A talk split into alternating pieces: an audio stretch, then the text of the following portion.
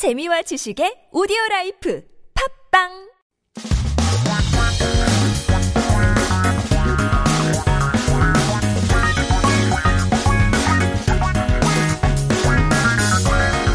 한국에 대한 최신 소식과 한국어 공부를 한꺼번에 할 수 있는 시간 Headline Korean. So keep yourself updated with the latest issues as we take a look at our 기사 제목 for today. 윤동주, 홍범도 등 독립 유공자에게 대한민국 국적 부여인데요.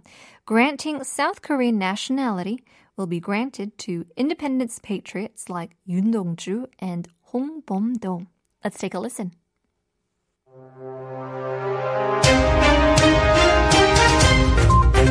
저항시인 윤동주를 비롯해 직계 후손이 없는 무호적 독립유공자 156명에게 대한민국 국적이 부여됩니다.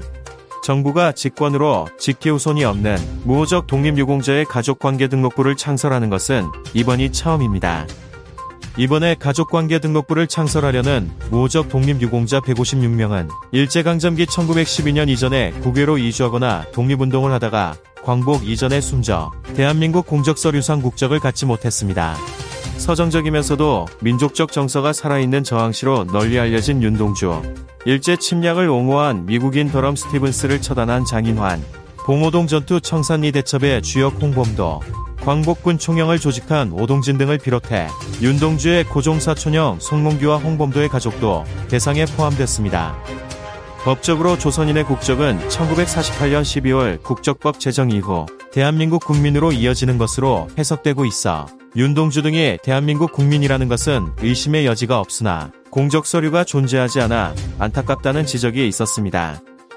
이에 보훈처는 공적 전수조사 과정에서 독립유공자의 원적 및 재적, 유족 존재 여부, 출생 및 사망 장소 등 신상 정보를 확인하고 사실관계에 맞게 정정하는 작업을 거쳐 창설 대상자를 선정했습니다. Let's take a look at some key terms and expressions from the article. Starting from the title, 독립유공자. So 독립 we know as independence. What is 유공자? It is what we call patriots. Now, those who have contributed to the independence of the nation are called patriots.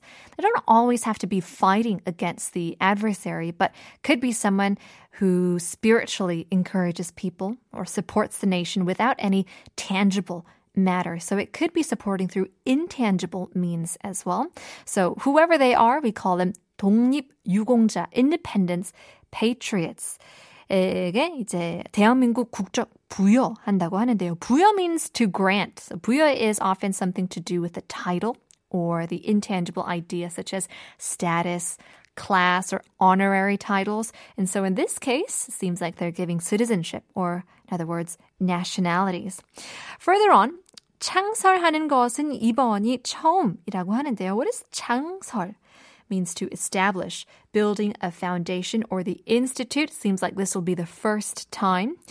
이전에 국외로 이주하거나 국적을 갖지 못했다고 하는데요. So for various reasons, if people have moved, 이주, uh, means to move, although we could, uh, you know, it could be used together with isha or imin, which also means moving or uh, immigrating.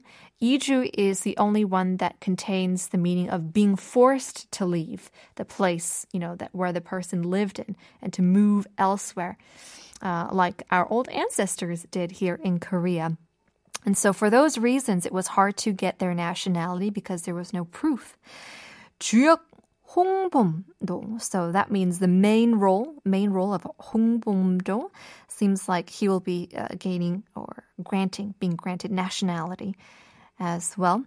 어, 윤동주 등이 대한민국 국민이라는 것은 의심의 여지가 없으나 so not a lot of people have 의심 to, I guess, speculate or was skeptical about this idea. 여지가 없다 means no room for doubt.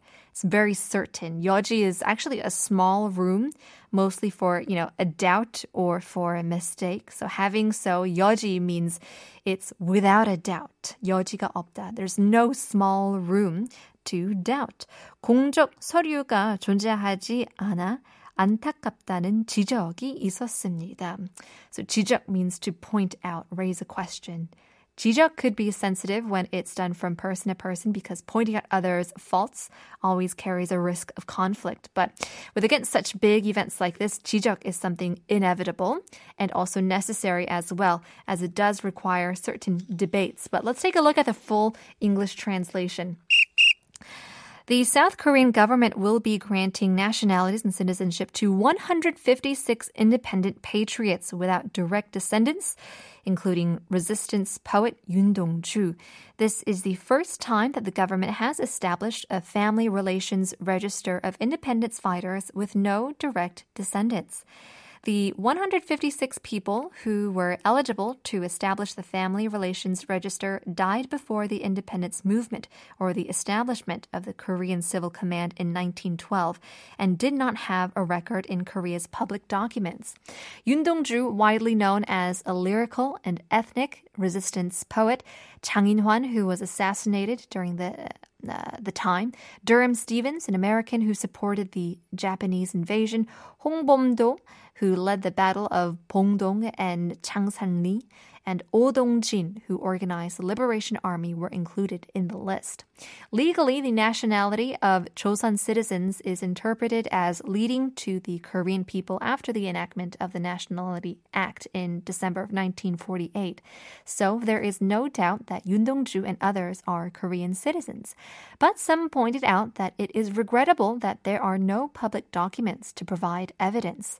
In response, the Ministry of Patriots and Veterans Affairs candidates for the establishments after checking personal information, such as the origin and expulsion of independence fighters, the existence of bereaved families, birth and death sites, and correcting them according to facts.